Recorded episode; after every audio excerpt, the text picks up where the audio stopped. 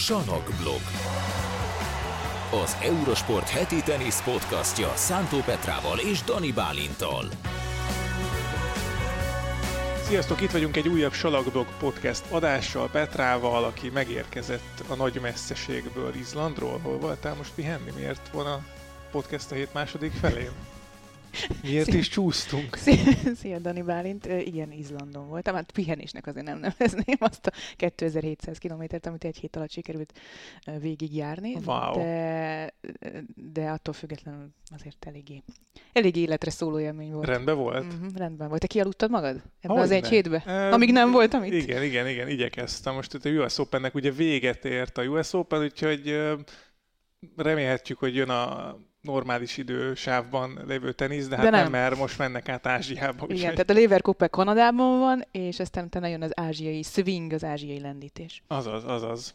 Na de akkor miről beszélünk most ebben az adásban, hiszen nem nagyon volt tenisz, amióta nem beszélgettünk, viszont van botrány, illetve hát a botránynak a vége, talán Simona Halep dopingügyéről beszélünk nyilván, Ugye nem nagyon tudtunk megszólalni eddig, vagy nem nagyon akartunk beszélni erről, mert nem nagyon volt mir, mir, milyen ítéletről beszélni, vagy miről. Most már ugye van négy éves eltiltása Halepnek, volt egy 120 vagy 126 oldalas döntés, és egy lelet arról, hogy milyen vizsgálatok alá vetették Halepet, és hogyan derült ki ez, a, ez az egész botrány, vagy ez egész dopingolás. Ugye beszélünk Halepről nyilván, meg beszélünk a Léver kupáról, ahogy Petra itt már elhintette, a bevezetőben, mert hogy jön a Lever kupa megint idén. Egy kicsit kevesebb reklámot kapott talán, de hát Federer ugye már nincs ott, illetve ott van, de nem mint játékos. Szóval léverkupázunk is, és beszélgetünk egy érdekes topikról, amit ti vetettetek fel nekünk SoundCloudon, úgyhogy egy nézői kérdésre is reagálunk majd az adás végén. De akkor kezdjük Haleppel szerintem. Az ez, ami a leginkább mozgatta most a teniszvilágot az elmúlt időszakban az elmúlt egy hétben. Négy éves eltiltás, doppingvédség megállapítása történt. Hát igen, ez, ez nagyon érdekes, mert ugye az elmúlt egy évben szinte csak Simone Haleptől, az ő támogatóitól, edzői csapatától, meg azoktól a játékos társaktól hallottunk bármit is erről az ügyről, akik közel állnak Halephez, és akik hisznek az ártatlanságában, ezért főleg azt a narratívát kaptuk csak meg, amit, amit ők kommunikáltak de volt egy másik narratíva, amelyik ugye nem szólalhatott meg egy évig, amíg a vizsgálat folyt, és ugye Hálep nagyon ki volt borulva arra, hogy ennyire nehézkes, ennyire lassú ez az egész, hogy folyamatosan halasztgatták a meghallgatásait, hogy nagyon hosszú idő, gyakorlatilag egy év eltelt azóta, mióta ez az egész botrány kipattant, és ez az egy év is ugye elvett az ő pályafutásából mindenféle szempontból, ugye négy évvel együtt ez gyakorlatilag öt év, hogyha a sportdöntő bíróságon a fellebbezés nem jön össze meglátjuk, hogy azzal mi lesz. Szóval ez egy, eddig egy narratívát hallgattunk, és most, most megvan a másik oldal is, ez a nagyon részletes jelentés, ami alapján viszont elég egyértelműnek tűnik, meg hát maga az ítélet alapján is elég egyértelműnek tűnik, hogy itt valamiféle dopingvédség volt. Ráadásul ugye két dologban is megvádolták Halepet, erről talán kevés szó esett, hogy még májusban jött egy plusz vád is, uh-huh. miszerint szabálytalanságok voltak a biológiai útlevelével, és ez szintén viszonylag erősen sikerült meggyőznie a, a jelentésben a külvilágot arról, hogy, hogy itt tényleg voltak szabálytalanságok, tehát a kettő együtt valószínűleg összeadott egy ilyen nagyon súlyos, ugye Halep életkorát figyelembe véve azt lehet mondani, hogy pályafutás végét jelentő, vagy jó esélye végét jelentő döntésnek. Arról nem is beszélve, hogy mint kiderült, hogy ez a szerv igazából hat évet szeretett volna, és ebből lett végül négy. Tehát ők nagyon súlyosnak ítélték a, az egész védségnek a, a mértékét. Tehát itt, itt rendszerszerű doppingolásra próbálnak utalni ebben a 126 oldalas jelentésben, amit nyilván mi sem olvastunk el, csak egy csomó utána olvastunk, egy csomó mindent. De mondjál most mert te is valamit. Nem, nagyon nehéz. Nehéz egyébként. Mert ugye tényleg, ahogy mondtad, eddig csak azt olvastuk és hallottuk, hogy Halep ártatlan és mindenki támogatja, és most itt szembe jött az, hogy hát itt nagyon komoly vádak vannak, és nagyon komoly ö, védség van. Most ez azt állapította meg ez a jelentés, de, de én, nekem az ugrott be elsőre, hogy, hogy miért pont most? Vagy tehát tényleg eddig nem volt Haleppel ilyesfajta probléma, vagy ilyen, ilyen vád sem nagyon merült fel igazából vele szemben, és hogy mi okozhatta azt, hogy most jutott ilyen a szervezetébe. Ugye az a helyzet, hogy egy ilyen táplálék kiegészítőre fogta az ő csapatával azt, hogy ez a Roxadustat nevű szerez bejutott szervezetébe, viszont ez, ez, ez, ez nem lehetséges gyakorlatilag, hogy ilyen mennyiségben jutott a szervezetébe, mert hogy valami, hogy mit állapítottak meg, hogy valami 900 és 5000 közötti szorzó van egy normál emberhez képest, ami, amennyit találtak az ő szervezetében ebből a szerből. Tehát ez csak és úgy jutatott be. Bocsánat, csak hogy, hogy tehát itt arról van szó, hogy itt nem csak azt mondják, hogy a normál ember, hanem volt egy önkéntes, egy, teszt, egy önkéntes hölgy, aki Simona Halephez hasonló testi adottságokkal rendelkezik, ő önkéntesen bevette, bevett ilyen mennyiségűt, mint amit lehetett volna ebből a táplálék kiegészítőből, ha az fertőzött volt, fertőzött, vagy mondják ezt. Azt, azt mondták, igen, hogy fertőzött volt maga. maga tehát, hogyha, tehát, hogy volt erre egy, egy vizsgálat is azzal kapcsolatban, hogy mennyit lehet bevinni abból, hogyha valaki véletlenül egy fertőzött táplálék kiegészítőt bevesz. És ugye Simon Halep szervezetében 900 kötőjel 5000 szerese volt. Ez nagyon durva. Tehát, tehát az, az, nem létezik, hogy azt, a, azt egy fertőzött táplálék kiegészítőtől vagy egy szennyezett táplálékkiegészítőtől jut be a szervezetébe, úgyhogy ez itt nagyon komolyan eldönti a kérdéseket. Viszont, de tényleg nagyon furcsa az, hogy eddig nem volt rá, nem volt rá példa, hogy Halep, Haleppel kapcsolatban ilyen gyanúk felmerüljenek, és, és ez még mindig ott, ott tartja azt a kis kérdőjelet, hogy Halep fellebez, amire minden joga megvan, hogy, hogy hogy, hogy most, és miért pont most került erre sor, hogy ez, ezzel így megbukott. Mert azért ez elég erősen kimutatható, ebből is látszik, hogy ha valaki ilyen vér serkentőket szed, vagy ugye az EPO-hoz hasonlították nagyon sokan ezt a, ezt a szert, hogy az oxigén termelést és az oxigén mm, áramlását a szervezetben segíti elő ez a szer. Nem tudom, hogy, hogy most ebből mi lesz a, a folytatás, mert hogy Halep fellebbez egy független bíróságnál megint csak, újra vizsgálják az ügyét, de hogy, hogy, hogy ez, ez nagyon érdekes kommunikációs szempontból is, hogy mi, mi, mit kommunikál Halep és, vagy Halep és a csapata, és nyilván az, az egyértelmű, hogy, hogy az egy úgymond jó lépésnek tűnik, hogy arra hárítják, most tételezzük fel ebbe az esetbe, hogy Halep doppingolt. És akkor Halep doppingolt, akkor mi, mi az, amit kommunikál? Az, hogy ez önhibáján kívül került a szervezetébe, mert ez egy borzalmasan hosszú folyamat, ahogy most is láttuk, több mint egy évig tartott kivizsgálni az egészet. Szóval az, hogy önhibáján kívül került a szervezetébe, ezt ugye meg kell vizsgálni, viszont ezt bizonyítania kell most. Tehát ez visszarúghat, ez a kommunikáció, mert azt kell bizonyítania, hogy ezt nem ő vette be saját szándékával, hanem ezt valahogy megfertőzték, szennyezett volt az a, az a táplálék kiegészítő elvileg, amit, amit ő szedett. Szerintem ebben benne volt az is, hogy, hogy, a, hogy az emberek többsége, főleg a teniszben, az ilyen doping eseteknél még nem pontosan tudja, hogy hogyan kell védekezni, függetlenül attól, hogy ártatlan volt, vagy nem volt ártatlan. Mondjuk vegyük Mária Sarapova esetét, aki őszintén elmondta, hogy ő beszette azt a bizonyos kiegészítőt, amit az előző évben tettek fel a tiltó listára, és a saját figyelmetlensége volt, hogy ő nem olvasta el a tiltó listás e-mailt, és szedte tovább azt a kiegészítőt, ami, ami korábban engedélyezett volt, és aztán hirtelen nem lett engedélyezett. Ezért ő kapott egy olyan fokú eltiltást, ami még még vállalható volt. Mert ő bevallott valamit. Tehát ő elmondta, hogy igen, ez a szervezetemben azért volt meg, mert én beszettem. Nem tudtam róla, mindegy, az is egy, az is egy az is egy védekezés, hogy ő figyelmetlen volt és nem olvast el. És pont, pont ez az érdekesebben nekem, hogy, hogyha tényleg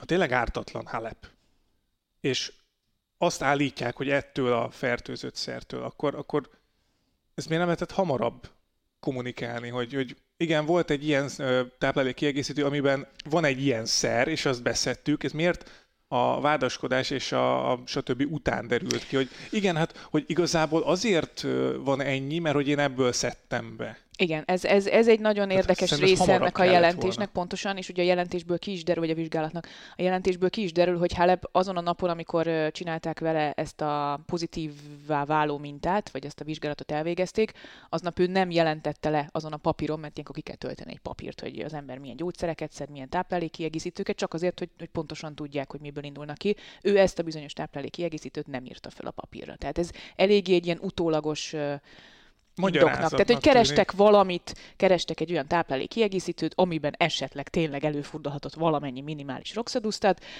és azt gondolták, hogy ez így elegendő lehet, mert hogy tényleg túl kicsi a mennyiség. Kiderült, hogy nem annyira kicsi az a mennyiség, hogy ezt egy táplálék kiegészítővel el lehessen tussolni, vagy egy fertőzött táplálék kiegészítővel. Ez így nagyon gyanús, hogy, hogy Halep ezt nem írta föl a papírra. Nem, nem, igen, tehát hogy ez, ez így utólagos védekezésnek tűnik. De hát ott volt egy, emlékszel, szerintem az egyik legviccesebb, ebben vicceset, ezt nem lehet viccesnek nevezni, de viccesebb ilyen sztoria, Sarah Errani sztoria volt amikor közölte, hogy is ez mennyire olaszos, hogy éppen tésztát főzött, és a polcról beleesett az édesanyjának a, azt hiszem, egy rákgyógyszer táplálék kiegészítője a tésztába, amit aztán megevett, és ott sikerült valamiféle pozitív doping eh, mintát produkálni Eráninak, és Eránit ugyan eltiltották rövid időre, de fellebbezett, és végül elfogadták, és tulajdonképpen azt lehet mondani, hogy, hogy megúszta nagyon kicsivel.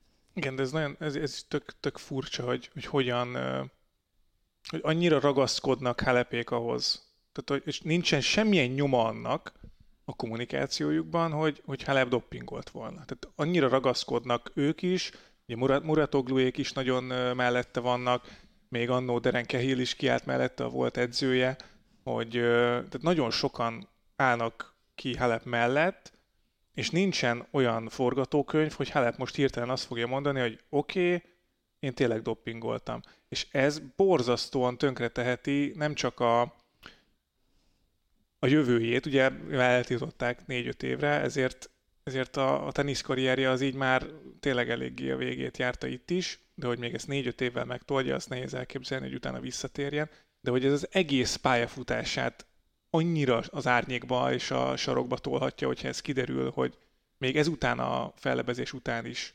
hogy, hogy ez tényleg doppingolás volt. Szóval nem tudom, hogy, hogy jól jár Halep, hogyha, hogyha ezt ennyire-ennyire elhúzza, ettől függetlenül ugye mondhatnánk, hogy hát előfordulhat tényleg, van százból egy ilyen eset mondjuk, és pont Halep az egy eset, hogy csak akkor, akkor meg tehát annyi, annyi roxadúztatot találtak a szervezetében, ami, ami nem magyarázható azzal, amivel Halepék magyarázzák, tehát egy összeférhetetlenség van. Igen, ráadásul ugye van ez a biológiai útlevél szabálytalanság is, ami megerősíti ezt a vádat. Tehát, hogy azt is vizsgálták, mert a vizsgálatok közben kiderült, hogy ja, ezzel is probléma van, azt is vizsgálták, és a kettő együtt megerősíti Ami egymást. 51 vérminta volt, amit vizsgáltak, igen, és abból, igen, abból igen. mindegyikben volt arra tehát, hogy voltak jel, hogy... valamiféle, igen, tehát hogy ez nem az volt, hogy véletlenül egyszer tényleg beleesett a tésztafőző vízbe a, a dolog, ami szintén egy, egy nagyon vicces indoknak tűnik, de lehet, hogy Erráni esetében például tényleg annyira minimális volt a, a mennyiség, hogy azt mondták, hogy ez lehetett véletlen, ezért csak kevésre, kevés időre töltjük el. Szerintem a legegyértelműbb, a leggyanúsabb az az, hogy négy évre tiltották el. Ez egy nagyon súlyos büntetésnek hangzik. Teniszben szinte azt lehet mondani, hogy példanélküli. Példátlan, igen. És ez azt mutatja, hogy itt tényleg valami volt, és a, a szervezet az arra is figyelt, szerintem, hogy nem két évre töltöttek el, hanem négy évre, hogyha esetleg a fellebbezésben valami sikerül Hálepnek, akkor is a négy évet maximum felezni fogják, és az még mindig két év összességében három a, a pozitív doping minta óta. Tehát hogy el tudom képzelni, hogy tényleg rosszul kalkuláltak Halepék, és ők azt hitték, hogy minimális büntetést fog kapni, mert hogy a, a korábbi esetek arra, arra mutattak, hogy ezt, ezt meg lehet úszni, és azt még a, a casnál lehet esetleg felezni is, és akkor mondjuk csak egy évet kell kihagyni a Halepnek, ami nem olyan vészes. Szerinted akkor ez egy, ez egy rossz kommunikációs stratégia volt, ami szintén a, a bűnösséget erősíti? Nem, nem tudom megítélni így külsőre, vagy annyira messze állunk a, dologtól mi innen, de nem tudom, szóval ha, tényleg bevett egy olyan táplálék kiegészítőt, amiben volt ilyen, akkor azt, tehát ezt tudnia kell neki is, meg a csapatnak is, hogy ilyet bevett. És ugye az van, hogy önhibáján kívül, hogy nem tudta, hogy ebben van ilyen, de, olyan, de nem is írta nem föl, nem is írta föl a papírra. Olyan, nem, nem tudom, olyan, az nem veszel be, amiben nem tudod, hogy mi van. Ezen Azért a szinten az... biztos nem, hogyha egy ilyen csapat van körülötted. Úgyhogy ugye Muratoglu csapata irányította akkor Halepet, akikkel néhány hónappal korábban kötött szerződést, és hogy gyakorlatilag Halep egyébként a teljes korábbi csapatát lecserélte, de az ügynökétől kezdve mindenkit lecserélt, és ő maga mondta el, hogy ha változtatok, akkor 100%-ban változtatok, és akkor, akkor all-in az egész, és ez all-in volt és nyilván itt megint bejönnek az összeesküvés elméletek majd arról, hogy miért pont a Muratoglus időszakban történt ez a történet. Ahogy te is mondtad korábban, erre nem volt példa Halepnél. Ha, ha esetleg annak a csapatnak volt közehez, arról Halep tudott-e? Valószínűleg akkor a többiek, tehát a, akkor, ne, akkor a Muratoglu Akadémia többi ö, játékosánál is lennének problémák, valószínűleg nem úgy történnek ezek a dopping esetek, hogyha ez rendszer szintű, hogy, hogy, hogy, hogy oké, akkor csak Halep kap ilyesmi kiegészítőt, vagy nem tudom. Tehát... Igen, jönnek akkor az összeesküvés elméletek, hogy itt valaki valami rosszat akart Halepnek, akár a korábbi csapatából. Én olvastam ilyet is, hogy ugye ő egy évvel korábban elég furcsa és nagyon rövid házasság után vált el a viszonylag tehetős román férjétől. Tehát egy csomó minden, minden lehet, és szerintem soha nem fog kiderülni az igazság ebből a szempontból.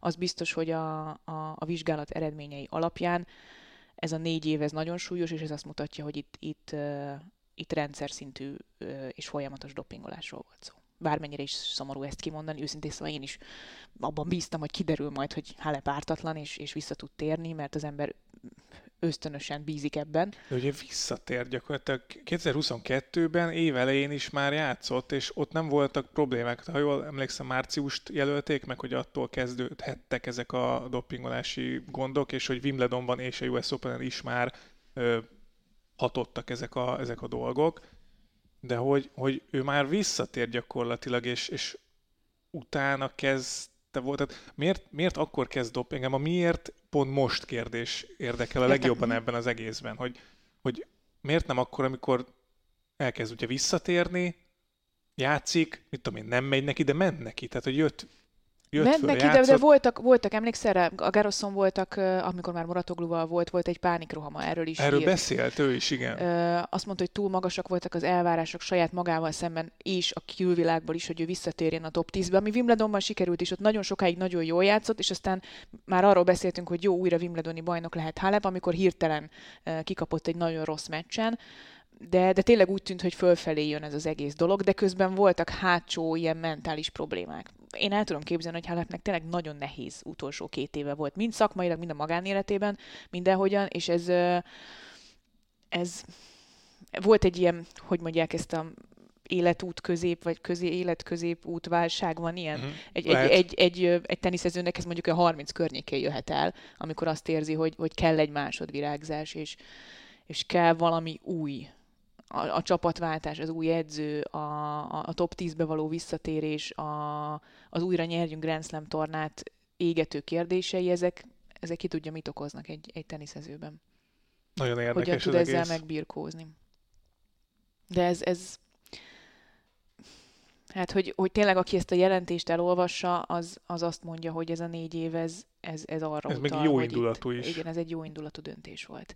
És nem tudom, hogy a... Tehát, ahogy te is mondtad, ebből rosszul jöhet ki, mert ha a sportdöntőbíróság, amelyik egy tényleg független szerv, és sokszor fordul elő, hogy a sportdöntőbírósági ítéletek, azok teljesen mások, mint az eredeti ítéletek, hogy meg tud változni a, a bűnös-nem bűnös kérdésköre, de ha itt nem fog megváltozni, akkor az végképp, akkor egy, ez egy végképp bizonyíték, fú. és akkor, a, akkor viszont vége. Akkor vége, és az a, a, akkor az még további kérdéseket ugye felvet azzal kapcsolatban, hogy amit mi, mi itt most csak érintünk, és a felszínen kapargatunk, hogy pont akkor, amikor a Muratogluékhoz átment. Igen. Igen, ez, és hogyha ez, ez, ez, ez ott kiderül, hogy ez tényleg megtörtént, akkor viszont olyan átvizsgálás lesz a Muratogluéknál szerintem, hogy, hogy az, az egy nagyon érdekes korszak lehet a pár, pár hónap, vagy akár a következő év is ilyen szempontból, mert hogy oké, okay, mi van akkor, hogyha kiderül, most teljesen teoretikusan, hogyha kiderül,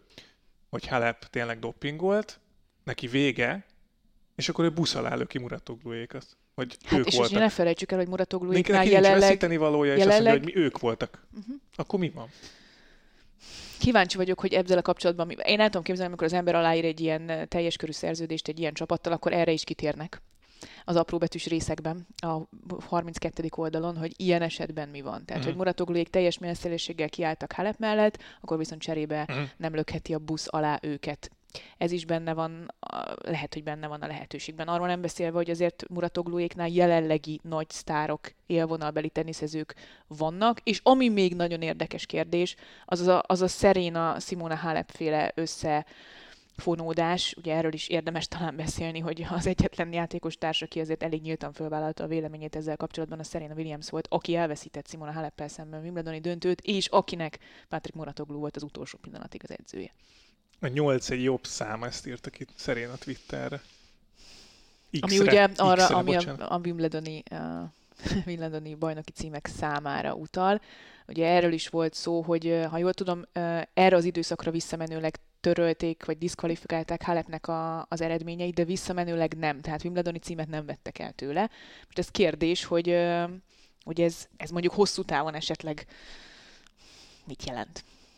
Hogy akár képletesen, akár, akár, akár ténylegesen mondjuk odaítélik-e a döntő veszteseinek azokat a, azokat a Grand Slam bajnoki címeket. Ilyenre még nem volt példa, Bringában láttunk erre példát, mm, atlétikában láttunk erre példát, teniszben erre még nem volt példa. Ez nagyon érdekes. Amit még el akartam mondani, és ebből a jelentésből egyértelműen kiderül, ugye a jelentés azt mondja, hogy ők nem vitatják azt, hogy lehet rá esély, hogy ebben a táplálék kiegészítőben volt roxadusztat, és és ez is bele szólt a, a minta eredményébe, de ők azt mondják, hogy a, a vizsgálati eredmények és a számok alapján egyértelmű, hogy a táplálék kiegészítőn kívül más, más vannak, forrásból, más forrásból is. is van roxadusztat a szervezetében, és ez a probléma.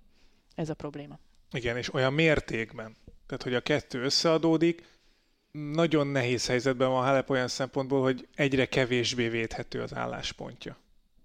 Igen, szerintem ők abban bíztak, hogy, hogy ez úgy, úgy eltussolódik majd, mint ahogy valamennyire Sarapova, meg valamennyire mondjuk Elráni uh, sztoria is eltussolódott, és megúszszák egy vagy két éves eltiltással. De ez valószínűleg Meglátjuk. súlyosabb. Nem tudom, nagyon nehéz. Nagyon nehéz ez az egész. Beszéljünk egy picit teniszesebb dolgokról. Most itt bioszórát tartottunk nagyjából, de hogy jön a Lever kupa lesz tenisz megint. Vancouverben rendezik az idei Lever kupát, ahol Európa és a világ csapat csapnak össze. Egy picit gyengébb, nem akarom megsérteni a játékosokat, egy picit gyengébb a felhozatal, mint tavaly volt. Mármint az európai csapatot illetően, vagy úgy egyáltalán? Igen, mondjuk az európai Na jó, csapatot. de hát igen, tavaly azért ez egy különleges év volt, tehát hogy hogy ott azért tényleg ott volt mindenki, elsősorban Roger Federer miatt, de látod, azt is elveszítették, pedig amúgy, igen. amúgy az egy top csapat volt mindenféle szempontból, és mégis elveszítették. Lehet, hogy egy papíron gyengébb európai csapat azért egy kiegyenlítettebb csatát vív majd ezzel az egyébként erősnek tűnő világválogatottal. Elmondjuk a csapatokat? Vagy mondjuk, mondjuk. Akkor tiéd az európai, mert aztán az előbb már megnyitottad, nem? Hát igen, de azóta, lehet, azóta lehet, hogy én be is zártam. Ez biztos, hogy így történt. Akkor mondom, akkor kezdjük a világcsapattal. Taylor Fritz, Francis Tiafoe, Tommy Paul, az amerikai nagy nevek, az amerikai top 3.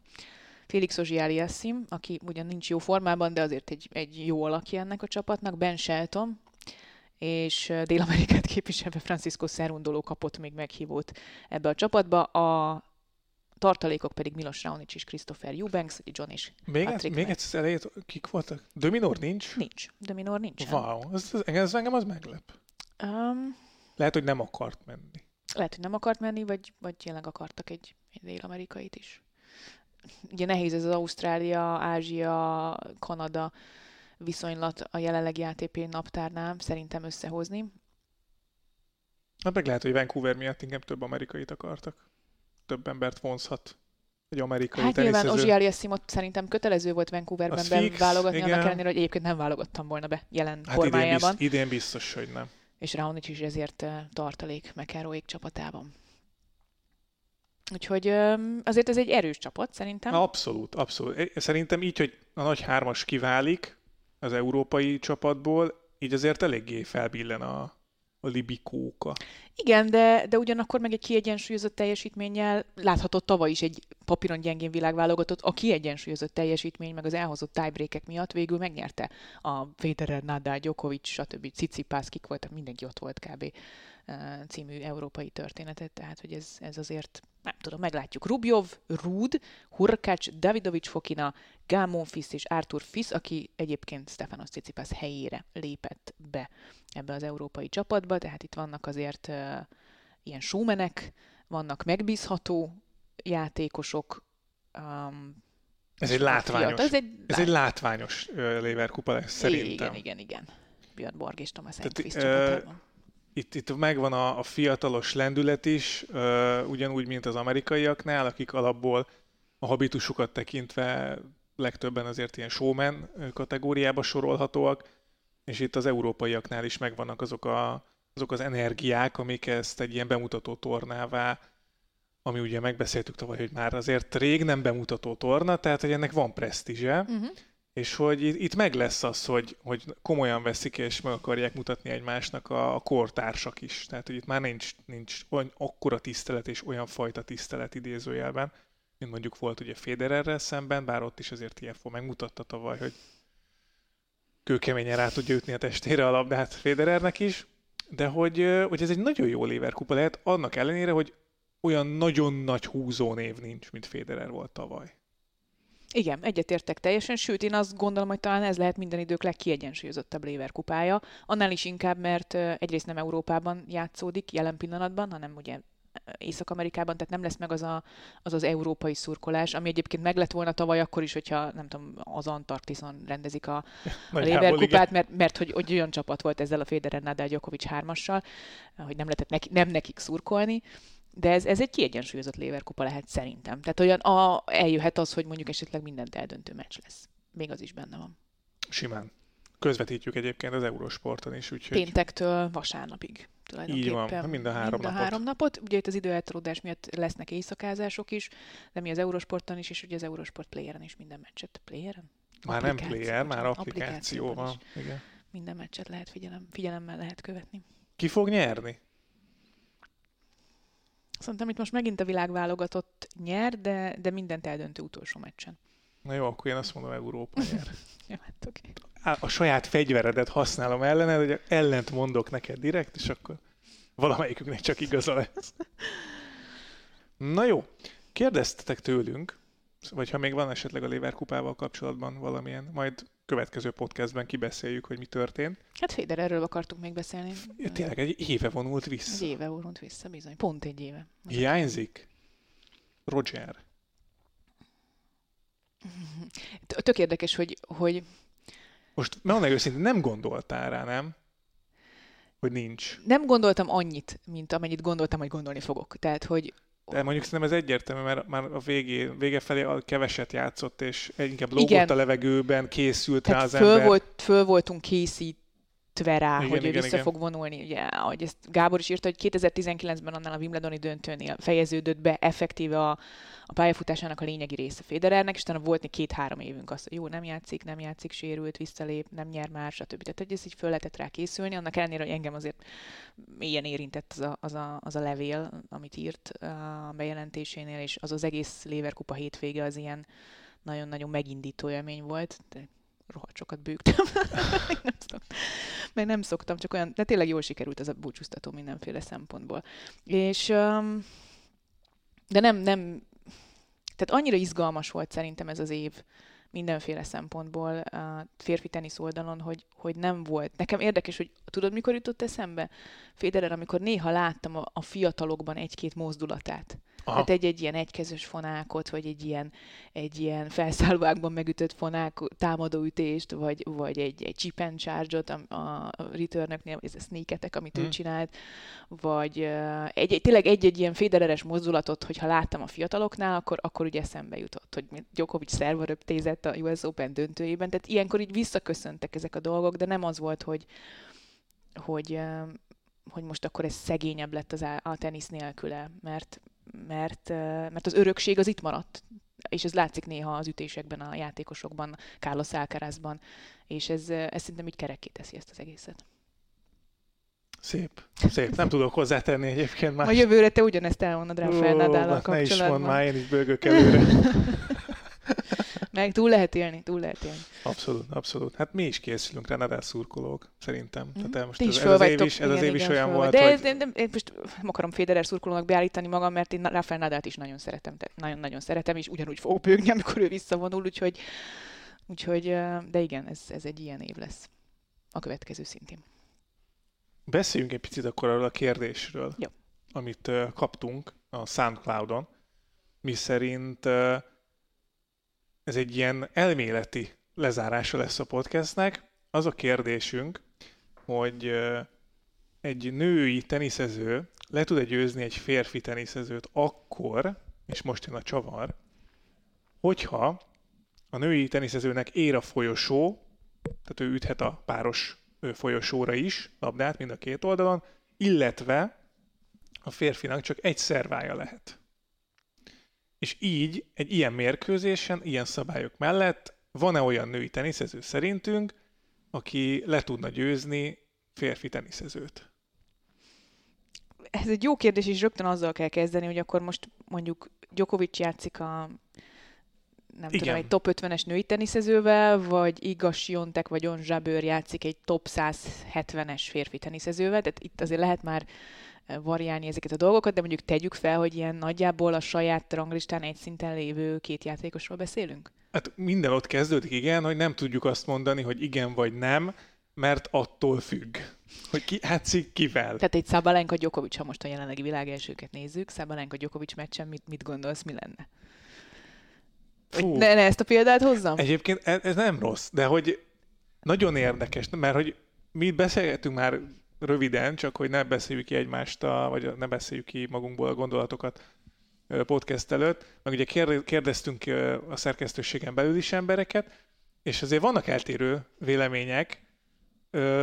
Szerinted én, én elsőre azt most mondtam, elvonatkoztatunk hogy... játékosoktól? Oké. Okay. Én elsőre azt gondolnám, hogy nem. Tehát, hogy nem valószínű, hogy ezt nem úgy értem, hogy nem verhet meg női teniszező, férfi teniszezőt ilyen körülmények között. Én azt mondom, hogy lejátszanak 50 ilyen meccset, akkor annak a többségét elsőre azt gondolnám, hogy férfi nyerné, de aztán belegondoltam, hogy igazából az az egy szerva, tehát hogy egy szerváján a férfi, van a férfinak, az, az azért adhat lehetőségeket bőven. Ez nagyon sokat, igen. Mert hogy, hogy azt beszélj, azt gondoljuk, hogy ha egy szervád van, akkor az egy biztonsági szerva. Muszáj. Nem húzhatod meg 220-szal, hogy a szegény lány ezé a szponzorfalban kössön ki, hanem, hanem meg, kell, meg kell ütnöd azt biztonságban, tehát 170 km per óra felett nem nagyon, mert azt nem biztos, hogy biztonságban tudod megütni. Biztos van olyan, aki tud ilyet, és tudnak jó második szervet ütni a férfiak, van, de, uh-huh. de hogy ha egy teljes meccset nézünk, akkor általában biztonsági rövidebb szer, vagy lassabb szervet kell ütni a férfinak, azért, mert csak egy lehetősége van. És ezt azért a nők mondjuk egy 150-170 km per órás adogatást jól tudnak kezelni. Igen, én most arra gondol, azon gondolkozok pont, hogy, hogyha mondjuk Opelkát delegáljuk a vagy Iznert, vagy nem tudom, tehát hogy, hogy egy nagy szerváló direkt azért, mert hogy egy szervája van, és mondjuk 200 is tud ütni szervát, ami már azért gondot okozna egy női játékosnak. De Opelka sem Viszont 10-ből 10-szer. Egyrészt, másrészt meg ugye ott a folyosó, ami segítség lehet returnnél. Igen. És a legnagyobb probléma, vagy legnagyobb különbség ugye az szerintem a, a női férfi teniszben, hogy sokkal dinamikusabb a, a férfi tenisz, viszont hogyha kinyílik a pálya, akkor olyan helyre is tudja ütni a, a, a női játékos a labdát, ami már annyi, annyival több mozgást igényel a fiútól, hogy ö, ott már azért gondba lehet. Mm. És hogyha ha mondjuk beüti a második szerváját 180-nal mondjuk Izner vagy Opelka, akkor tök mindegy, hogy ki van a másik oldalon. Ugye Gáborral beszélgetünk, Szabó Gáborral erről, és azt mondta, hogy szinte több nő, több meccset nyerne a nő, mint a férfi ilyen körülmények között, mert hogy azért vegyes párosba is mennek vissza nagy szervák is, és hogyha a folyosóra olyan szögeket tudnak ütni, amit egyszerűen nem, nem lehet már visszaadni, vagy abból nem lehet előnyt kovácsolni. Szóval, hogyha Opelka bőti a szerváját, és az visszamegy egy jó helyre, akkor viszont oké, hogy nagy szervája van, de nincs olyan lábmunkája. Tehát egy olyan férfi játékost kéne ide delegálni, mondjuk akkor legyen Djokovic, akinek nagyon jó második szervája van, a spotokat nagyon jól üti, a sarkokat, és mondjuk igen, 170-80-nal azért ő tud másodikat adni szerintem, biztonsággal, uh-huh. és viszont ugye szervaröptézi nem nagyon tud, mert hogy annyival szélesebb a pálya, hogy el lehet mellette ütni még azt is. Igen. Hogyha nem annyira jó a második szerva, de szerintem egy második szervával is lehet gondot okozni. Akár kikes szervával, hogy akkor átpörget rajta valaki. Igen, csak az az egy esélyed van. Tehát, hogy itt, itt, itt oké, hogy második Igen. szerva, itt azonnal pontot nyer a másik, hogyha nem ütött be azt az egy szervát, ami ugye sok segítséget jelenthet a, a lányoknak. Én a lányok oldaláról viszont lehet, hogy olyat delegálnék, aki, aki nem csak egyéniben, hanem párosban is jó. Tehát mondjuk egy Coco Gaffot, vagy egy Jessica Pegulát.